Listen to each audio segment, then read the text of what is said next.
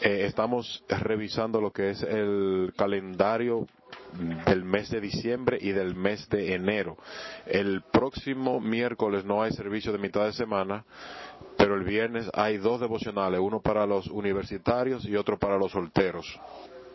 Si se dan cuenta, en el mes de diciembre sí vamos a tener servicios dominicales todos los domingos del mes si da la vuelta al mes de enero del 2018, vamos a tener lo que se llaman talleres para el Ministerio del Bronx y vamos a hablar de eso para que todo el mundo entienda qué es lo que va a pasar.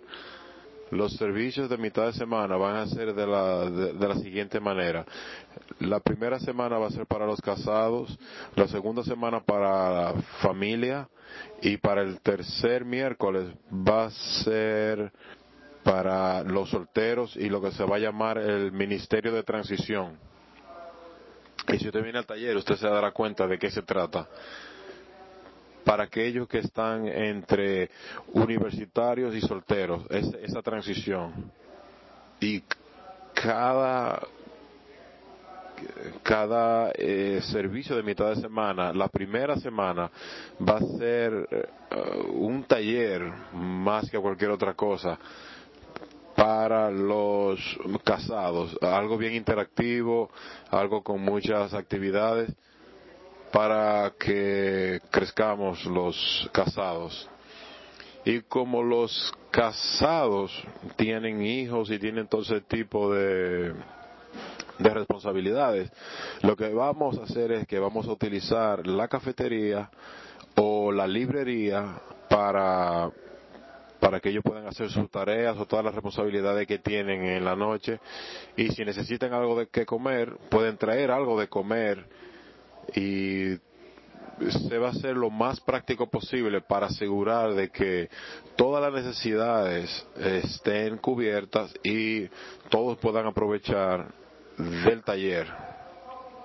Y eso es mm, un tiempo, falta tiempo para eso, o sea que podemos planificar, hacer preguntas y todos se lo pueden preguntar a San Pau. Pero cualquier cosa que, cualquier inquietud, eh, por favor pregúntenle a, Maurice o a cualquiera uno de los líderes, principalmente a Maurice.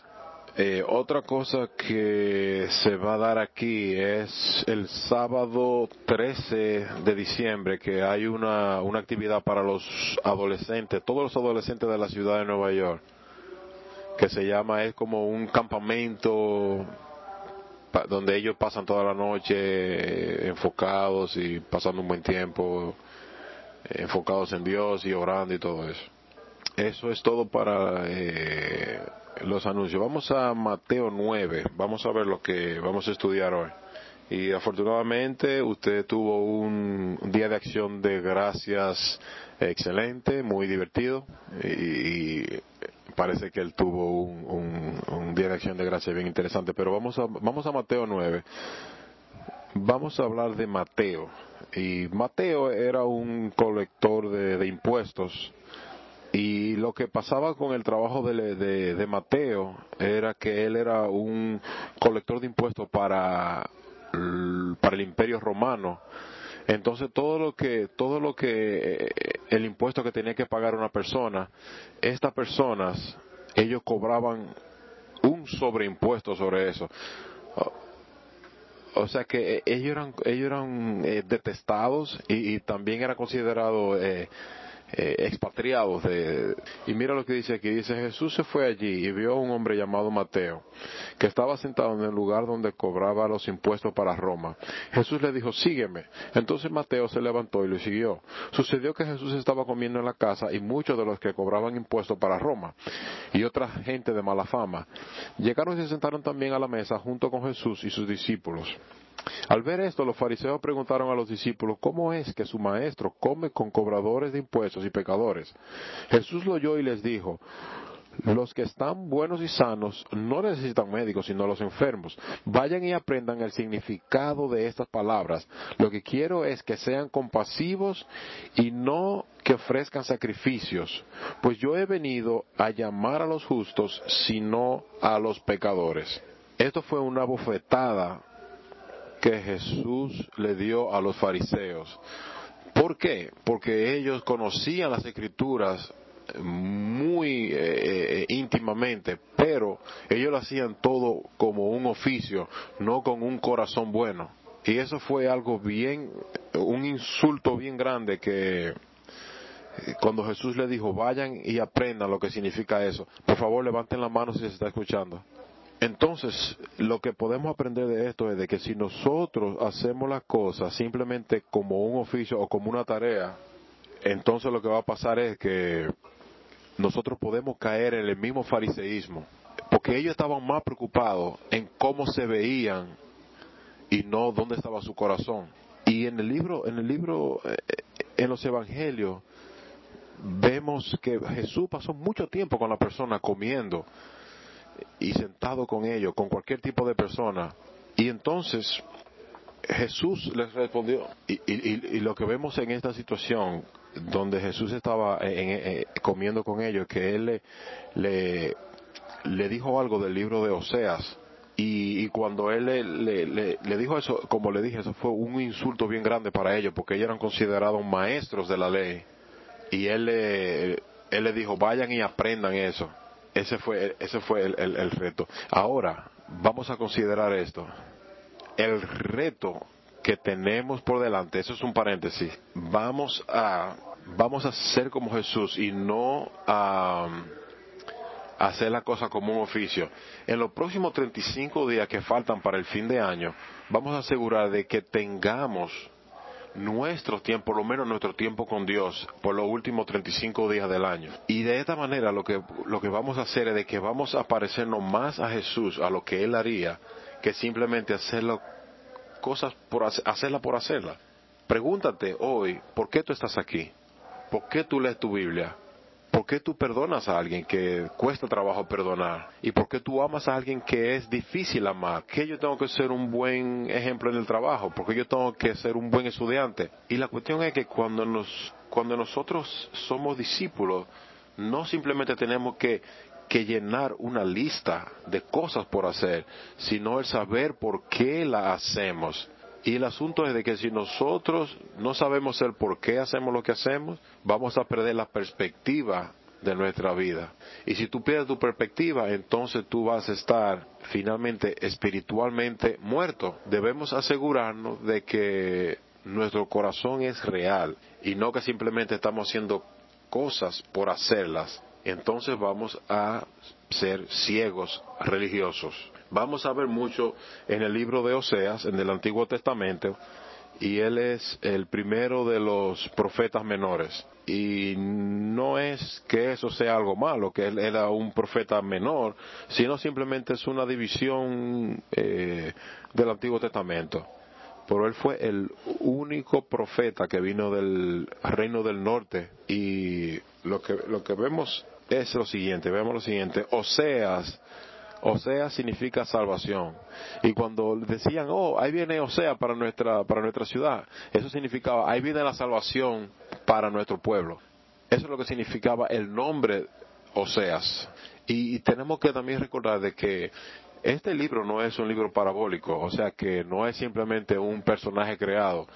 Él era una persona real, pero eh, interpretando eh, el libro de Oseas, Oseas representa a Dios y vamos a ver los diferentes otros personajes, como la esposa de él, los hijos y todo eso, el pueblo. Y esto, este libro, nosotros tenemos que reflejarnos en este libro y ver cómo Dios nos quiere hablar. Pero todo el libro de Osea muestra el corazón y el amor de Dios para nosotros. Y, este libro es eh, denominado como el libro del amor el libro del amor de Dios. Si, yo no sé si dónde usted está actualmente, si tiene una resaca de, pavo o algo así, pero quiero que, por favor eh, pongan atención.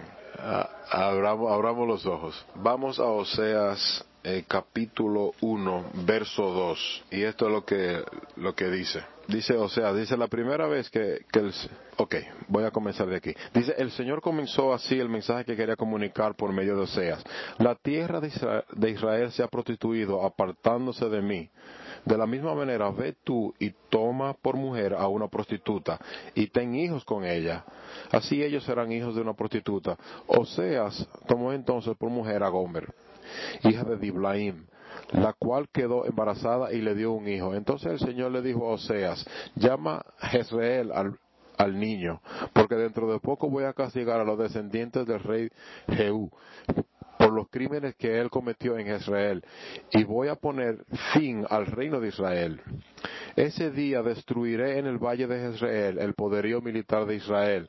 Gomer volvió a quedar embarazada y tuvo una hija. El Señor le dijo a Oseas, llámalo Ruhama a la niña, porque ya no volveré a tener compasión del reino de Israel. Entonces Dios le dijo a Oseas, le dijo, oye, o sea, tú eres un hombre recto y quiero que tome por mujer a una prostituta y quiero que, que le des una casa, que le des eh, todo lo que ella necesita financieramente, le des toda la comida y que tú des todo tu corazón a ella. Y recuerda que ella va a tener, eh, va a estar con otros hombres. Y, y lo que vemos aquí es de que Dios le dio un llamado bien fuerte a este hombre. Y este hombre, sabiendo lo que le iba a pasar, él le dijo, está bien. Entonces en el verso 4 lo que vemos es lo siguiente, que, que Jezreel, el primer niño que él tuvo, el nombre significa venganza. Y este primer hijo era hijo de su de la prostitución. Y imagínense cómo, cómo Oseas se pudo haber sentido y después tuvieron otro segundo niño, que era una niña, que se llamaba Los Rujama, que Los Rujama significa no amado. Y por ejemplo, imagínese, imagínese usted presentando a este niño, por ejemplo, en el mercado, o con los familiares, o vecinos, o amigos. ¿Y cómo se llama tu niño? Dice, oh, el no amado. Esas son heridas. Imagínate tú creciendo teniendo tu nombre como no amado. No amado dice algo, el detestado, vamos, a, vamos a decir, pero eh, eh, eh, estos son, y después tuvieron un tercer niño y el, y el tercer niño se llamaba uh, Loamni, Loamni, que significa que esos no son, esos son extranjeros, no mi gente. Y esos son nombres bien fuertes que tuvieron que darle a estos tres niños, pero tenemos que entender lo que estaba pasando aquí. Y esta mujer, Gomer, ella lastimó el corazón de Oseas continuamente. Pero eh, miren lo que podemos aprender de todo eso, de que cuántas veces nosotros le hemos hecho lo mismo a Dios, con todo nuestro egoísmo, con toda nuestra lujuria, con toda nuestra idolatría, nosotros nos comportamos como Gomer, nuestra prostitución espiritual. Pero la cuestión es que tenemos que ver lo siguiente, de que para nosotros poder ver el amor de Dios, tenemos que realmente vernos como somos para que podamos entender qué tan grande es el amor de Dios. Y cada uno de nosotros en nuestra vida hemos estado allí. En el capítulo 2, imagínese, imagínese usted de que esta mujer Gomer, ella estaba en el mismo pueblo que estaba Oseas. Y esta señora, ella se fue, en el mismo pueblo se fue con otros tres hombres para prostituirse. Imagínese usted la familia de Oseas y los hijos cuando ellos veían a su mamá prostituida en el mercado. Imagínese lo que, imagínese lo que los otros niños le decían a, a los Rujama, a los Amni y a todos esos muchachitos.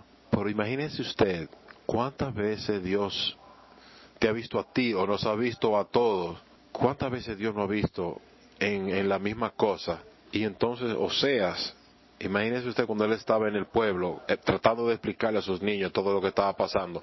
Veamos lo que dice Oseas 2.5. Dice, su madre, dice, su madre se prostituyó, perdió el honor cuando dijo, Iré en busca de mis amantes, los que me han dado mi pan y mi agua, mi lana y mi lino, mi aceite y mis bebidas. Por eso cerraré con, con espinos su camino y pondré una cerca a su alrededor, para que no encuentre sus senderos. Seguirá a sus amantes, pero no los alcanzará. Y esto es lo que y, y esto es lo que estaba pensando esta mujer, Gomer, de que ella estaba pensando, ella estaba después que después que ella se fue con los amantes, ella estaba pensando, "Oh, déjame volver con Oseas." Y ella estaba pensando en qué tan bien estaba que también estaba ya con Oseas. Y eso nos pasa a nosotros mismos. Y, y se ha visto mucho, se ha visto mucho de que mucha gente se han ido de la iglesia y entonces cuando se van, después que se van, ellos comienzan a extrañar todo lo que tenían aquí, pero muchas veces el orgullo es tan grande que no, no vuelven, porque comienzan a pensar, oh, no me van a perdonar, eh, y, y, no esto, no aquello, y yo creo que es el orgullo que bloquea sus corazones para que no vuelvan. Igualmente nos pasa a nosotros en muchas de nuestras áreas de nuestra vida, y tenemos que tener mucho cuidado de que el orgullo no nos ahogue o nos impida arrepentirnos. Y esto lo que muestra el libro de Osea es cómo Dios quería tener una relación con Israel, pero Israel continuamente se iba en busca de y se prostituía y se iba en busca de otros amantes. Y eso es lo mismo que nosotros hacemos cuando nosotros eh, queremos explotar nuestros talentos, entre comillas, o queremos perseguir nuestros propios planes en nuestra vida y nos olvidamos de Dios. Y lo que puede, el peligro de lo que puede pasar no es que utilicemos nuestro talento al máximo, sino que vamos a adorar más nuestro talento y nuestro éxito que a Dios mismo. Entonces, entonces lo que Dios dice es lo siguiente, Dios se vio en una posición que él, que él dijo, ok, ¿cuánto va a costar ahora para yo comprar de la esclavitud a mi pueblo, a Israel? Entonces Dios estaba en la disposición de comprar a su gente. Entonces Satanás, entonces Satanás le dijo, ¿qué tal si tú me das tu único hijo? Yo te doy toda esta gente por tu único hijo. Y Dios y Dios dijo, sí, yo te doy mi hijo. Y yo estoy dispuesto a pagar cualquier, cualquier precio para que tú me retornes a mi gente. ¿Usted se ha dado cuenta de lo que eso significa? Que Dios no ha eh, tenido ninguna reserva para rescatarte. Y mucha gente nosotros, eh, nosotros no, nos enfocamos tanto en, en, en nuestros problemitas y no nos damos cuenta de lo que Dios nos ha dado para el rescate nuestro. Vamos a primero de Pedro, eh, capítulo 5. Y lo más seguro te puede pensar, en algún momento, mira lo que dice primera de Pedro 5.10. Mira lo que dice. Dice, pero después que ustedes hayan sufrido por un poco de tiempo, Dios los hará perfectos, firmes, fuertes y seguros. Es el mismo Dios que en su gran amor nos ha llamado a tener parte en su gloria eterna en unión con Jesucristo. Y tenemos que darnos cuenta de que Dios te conoce profundamente, conoce todo de ti. Y como Dios quiere una relación personal contigo, y, y nosotros, Juan capítulo, capítulo 14, y, lo que podemos pensar es que, oh, wow, Dios no confía en mí porque yo he cometido tantos errores.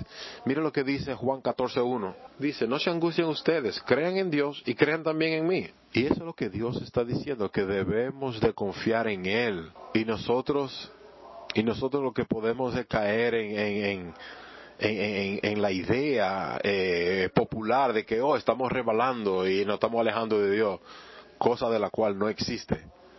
Y, dice en los, salmos de que el amor de Dios perdura para siempre.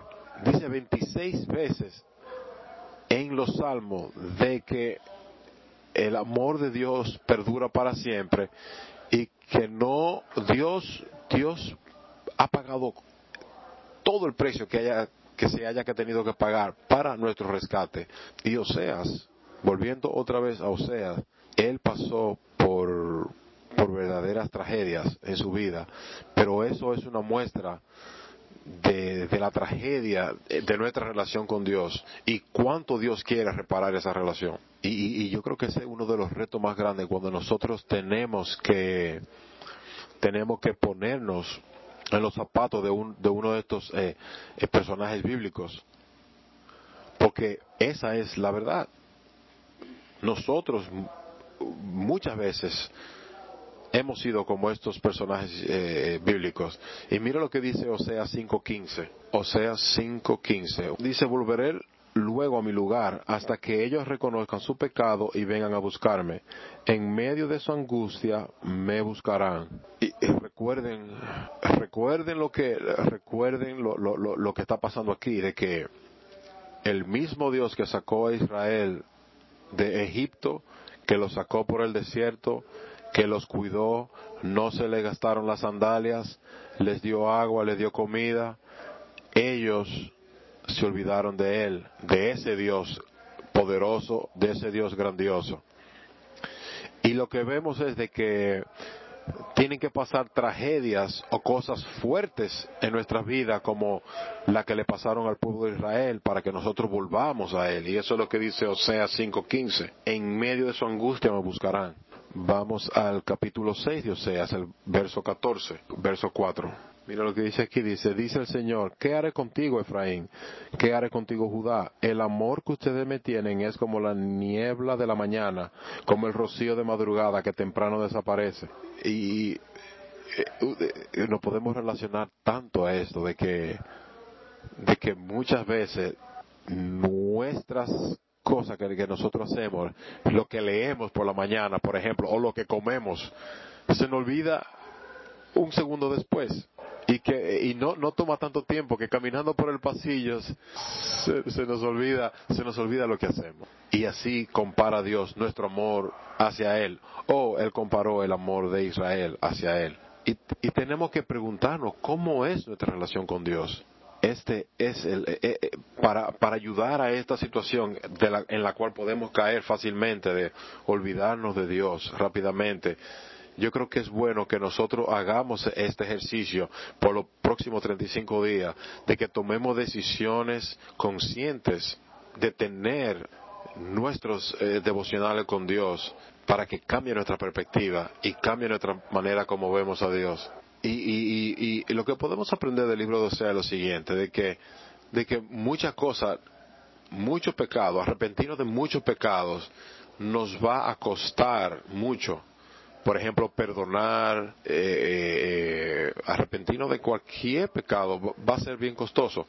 Pero lo que nos puede ayudar a eso es recordar el precio que Dios estuvo dispuesto a pagar para que nosotros eh, tengamos una relación con Él. Y si nosotros guardamos pecados en nuestro corazón, tenemos que realmente preguntarnos si estamos siendo discípulos de Jesús, si tenemos el corazón de Dios, como, lo muestra aquí en, en Oseas.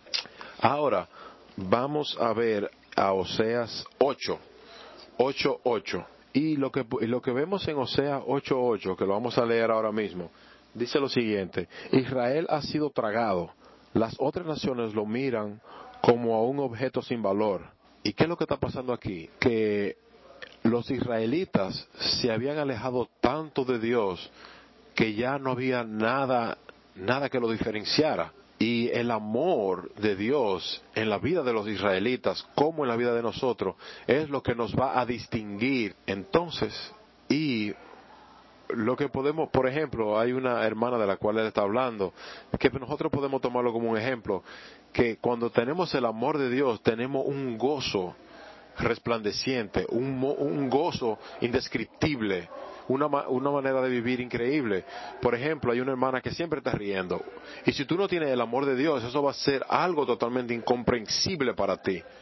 Y si nosotros vivimos y nos quedamos en, en, en el reino de, de, de, del odio, en el reino de la amargura, ese es el reino de Satanás. Y nosotros podemos someternos eh, eh, o quedarnos en un mundo de cinismo.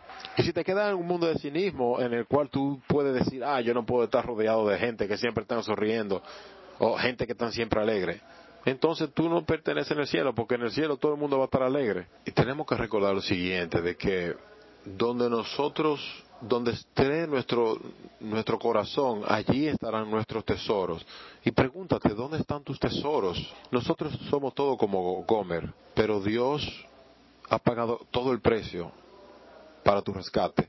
Veamos ahora otro aspecto del libro de Oseas en el capítulo 11. Osea capítulo 11.1. Y dice lo siguiente, cuando el pueblo de Israel era niño, yo lo amaba. A él, que era mi hijo, lo llamé de Egipto pero cuanto más lo llamaba, más se apartaba de mí. Mi pueblo ofrecía sacrificios a los dioses falsos y quemaba incienso a los ídolos, a los ídolos. Con todo yo guié al pueblo de Efraín y lo enseñé a caminar, pero ellos no comprendieron que era yo quien los cuidaba. Con lazos de ternura con cuerdas de amor lo atraje hacia mí, los acerqué a mis mejillas como si fueran niños de pecho. Me incliné a ellos para darles de comer, pero ellos no quisieron volver a mí. Por eso tendrán que regresar a Egipto y Asiria reinará sobre ellos. La espada caerá sobre sus ciudades y acabará con sus fortalezas, destruyéndolo a causa de, los planes que hacen. Mi pueblo persiste en estar alejado de mí. Gritan hacia lo alto, pero nadie los ayuda. ¿Cómo podré dejarte, Efraín? ¿Cómo podré abandonarte, Israel? ¿Podré destruirte como destruí la ciudad de Adma? ¿O hacer contigo lo mismo que hice con Seboim? Mi corazón está conmovido, lleno de compasión por ti. No actuaré según el ardor de mi ira. No volveré a destruir a Efraín, porque yo soy Dios, no hombre. Yo soy el santo que estoy en medio de ti, y no he venido a destruirte. Ellos seguirán al Señor, y Él ruirá como un león rugirá y los suyos vendrán temblando de occidente. Como, esto es como, como cuando Oseas iba al mercado y en vez de ver a su mujer y decir quiero venganza para ella, él decía lo siguiente, ¿cuánto cuesta su rescate? Él estaba Oseas estaba dispuesto a rescatar a su mujer y pagar el precio de su esclavitud para perdonarla completamente y seguir amándola. Dios dice lo siguiente, a pesar de que uno da la vuelta, Dios está esperando para que nos para amarnos incondicionalmente, para amarte incondicionalmente y para llevarte a su familia. Eso es lo que dice el libro de Oseas. Porque cuando vemos lo que Dios hizo con Gomer, eso es lo que Él está haciendo contigo. Él hizo todo lo que pudo para rescatarte y la pregunta es si vamos a continuar haciendo lo contrario a lo que Dios quiere. Vamos a tomar estos próximos 35 días y vamos a, acercarnos a Dios y si tenemos una, persona en esta ciudad de millones de personas, vamos a, a, compartir con esa persona lo que Dios quiere para esa persona. Pregúntate, ¿por qué tú no puedes tener un tiempo con Dios todos los días y compartir con alguien acerca de Dios todos los días es bien simple. El cristianismo no es tan difícil. Dios ha hecho todo el trabajo arduo. Ahora solamente tú necesitas experimentar el amor de Dios y ayudar a otra gente que conozcan del amor. Primero tenemos que vivir la vida y compartir acerca de esa vida. y tú necesitas tu propia relación con Dios y, eso es un tiempo callado con Dios en el cual tú eh, medites íntimamente acerca de su palabra. Asimismo, mismo como Dios lo dijo, que así como Jesús nos amó a nosotros, debemos de amar nosotros a los demás. Que a Dios sea la gloria. Gracias, señores.